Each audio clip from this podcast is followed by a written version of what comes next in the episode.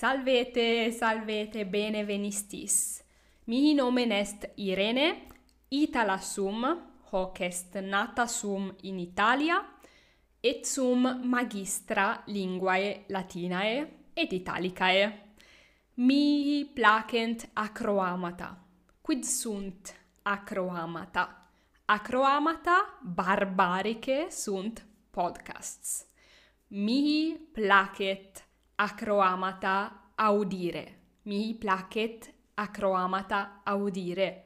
Ergo acroamata non solum audio, non modo audio, sed etiam facio, quia si tibi quoque placet acroamata audire, poteris mea quoque audire, et simul eodem tempore linguam latinam discere, quod bonum est, et animum laxare, et audire res leves iucundas, quae tibi placent.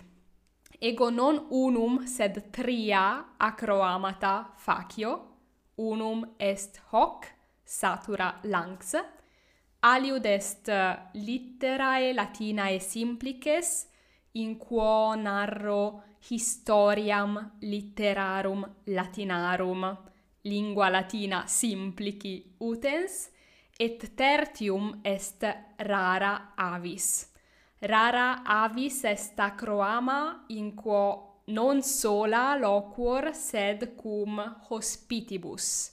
Loquor colloquor non sum sola illic sed colloquimur ego et ali homines ergo tria acroamata mea sunt litterae Latinae simplices, de historia litterarum latinarum, satura lanx, de me, de lingua latina, de omnibus argumentis, et rara avis. De colloquis inter me aliosque homines habitis. Sed nunc veniamus ad rem venire ad rem significat, ad argumentum, ad nucem, ad medullam pervenire. Et res est quaestio, est uh, interrogatum. Nam interdum, hoc est non nunquam, sed interdum, homines me rogant, an latine loquar cum liberis meis. Nam duas filias habeo. Mihi sunt duae filiae, cuius altera agit eh, primum annum aetatis et altera tertium agit, ergo sunt filiae ad modum juvenes, valde juvenes aetate, sunt parvae, sunt puellae, et homines curiosi sunt, cupidi, avidi sunt, sciendi, an colloquar latine cum filiabus meis. Nam dicunt tu linguam latinam doces, potes bene loqui latine, cur non loqueris latine cum filiabus tuis, in hoc acroamate respondeo. Ergo si tibi quoque est rogatum hoc, si tu quoque hanc quaestionem agitas, neque dormire potes noctu, quia te rogas, mm, loquiturne latine cum filiabus sui sirene, hic abebis responsum meum et responsum est minime non loquor latine cum filiabus meis. Vel non dum loquor latine cum filiabus meis. Et dicam causam dicam cur non loquar latine cum filiabus meis. Causa est causa pertinet ad animum ad animum meum, ad mentem meam, et causa est satis simplex. Mihi valde placet sermonem meum patrium. Amo linguam italicam. Amo linguam latinam quoque certe, sed linguam mea fortasse vel magis amo, quia est mea, nata sum in Italia, eh, adolevi in Italia primas amicitias conservi coniunxi in Italia um, scolas multas frequentavi in Italia Luceum Ludum et eh, uh, cetera in Italia frequentavi scolas audivi in Italia et uh, parentes mei mater et pater sunt Itali et inde apueritia hoc est iam cum essem ego puella me alloquebantur italice tantum. Ego non sum bilinguis non novi in pueritia duas linguas sed unam tantum linguam novi unam linguam didici hoc est meam patriam italicam. Et postea addidici etiam alios sermones, anglicum, francogallicum, latinum, graecum et itaporro, sed impueritia unam tantum linguam cognoscebam. Bene, et sentio nexum vinculum ligamen esse satis strictum inter me mentenque meam corque meum et sermonem italicum. Nam sermo italicus mihi est maxime familiaris. Mi ex mi est optime cognitus. Optime cognosco sermonem italicum quia est meus.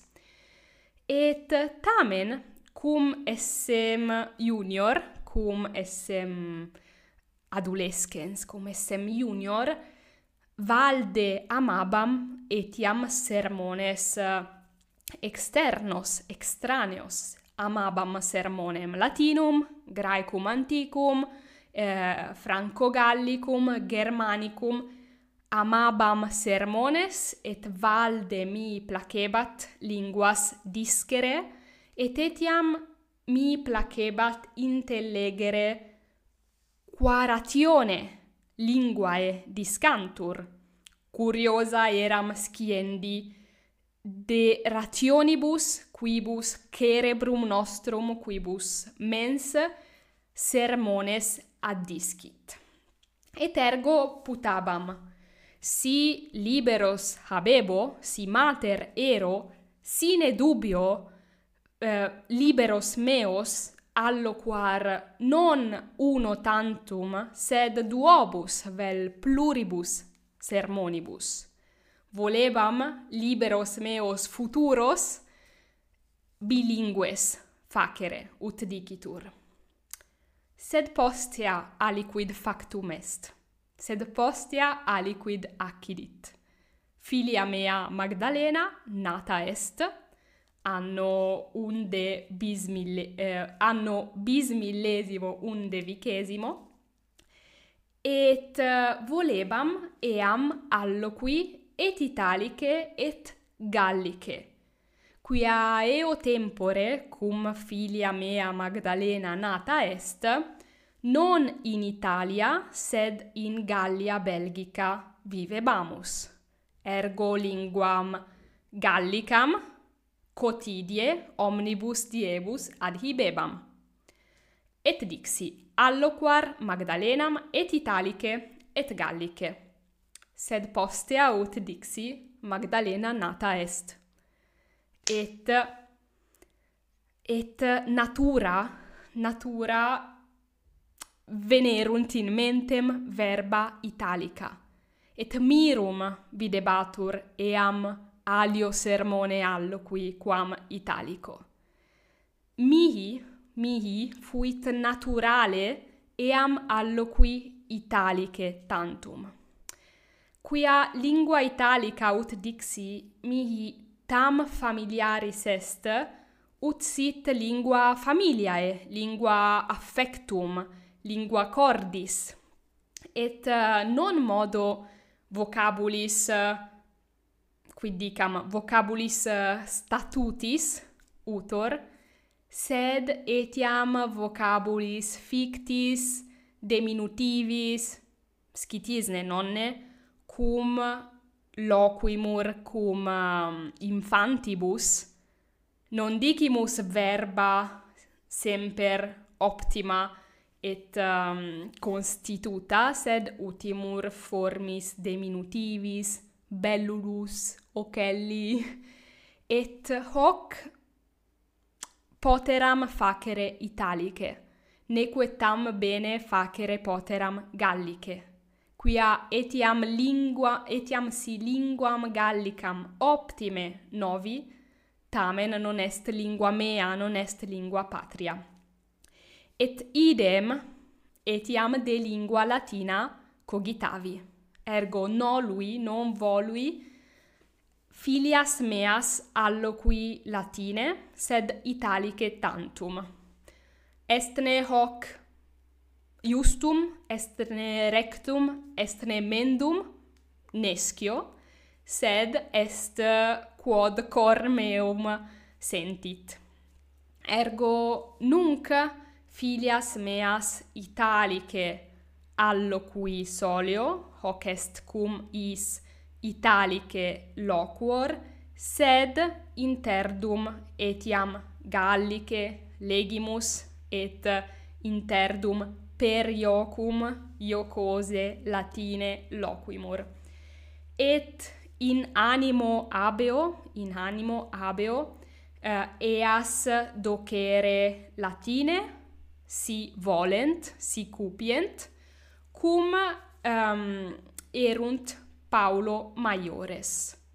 Cum maiores aetate erunt eis proponam ut discant a me sermonem latinum.